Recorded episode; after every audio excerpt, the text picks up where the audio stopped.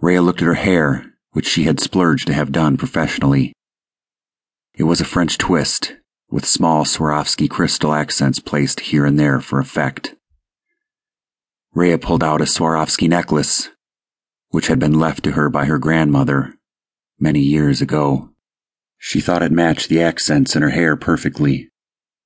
The dress she had chosen was a Christopher Kane number in pale pink. It fell just above her knees and had a small slit up one side. The front of the dress boasted three beautiful embroidered hearts in shades of red and pink. She had loved the dress the second she had laid eyes on it in the store. The saleswoman at Barney's had been very accommodating, bringing Rhea a glass of champagne with a small silver tray of appetizers. The store models had shown her several beautiful options, but the moment the model wearing the Christopher Kane dress emerged, Rhea knew she had found the perfect thing to wear.